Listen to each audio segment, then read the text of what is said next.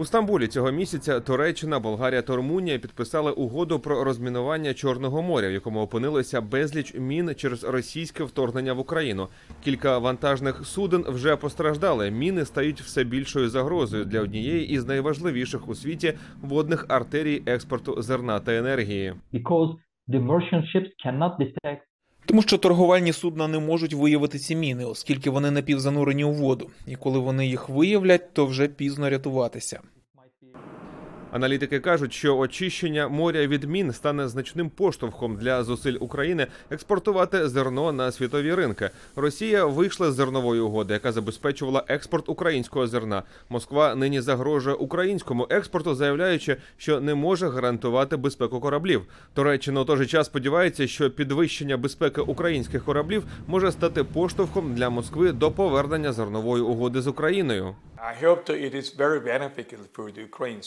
Сподіваюся, це дуже вигідно українській стороні експортувати своє зерно. Ви пам'ятаєте, що Росія вийшла з неї. З іншого боку, можливо, Росія знову сяде за стіл переговорів.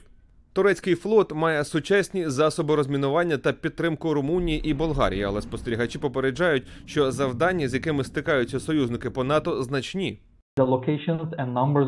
Розташування та кількість морських мін невідомі, і ви повинні їх спочатку виявити. Треба шукати і знешкоджувати, а на це потрібен час. Великобританія подарувала два свої антимінні кораблі Україні, але Туреччина, посилаючись на міжнародну конвенцію Монтре, блокує вхід усім військовим кораблям з початку війни в Україні. Як член НАТО, Туреччина намагається збалансувати свої відносини із Заходом, Росією та Україною. Натомість Україна зможе отримати вигоду від турецько-болгарсько-румунської угоди. В інтерв'ю Голосу Америки пояснив міністр оборони Болгарії Тодор Тагарєв, який перебував із візитом у США.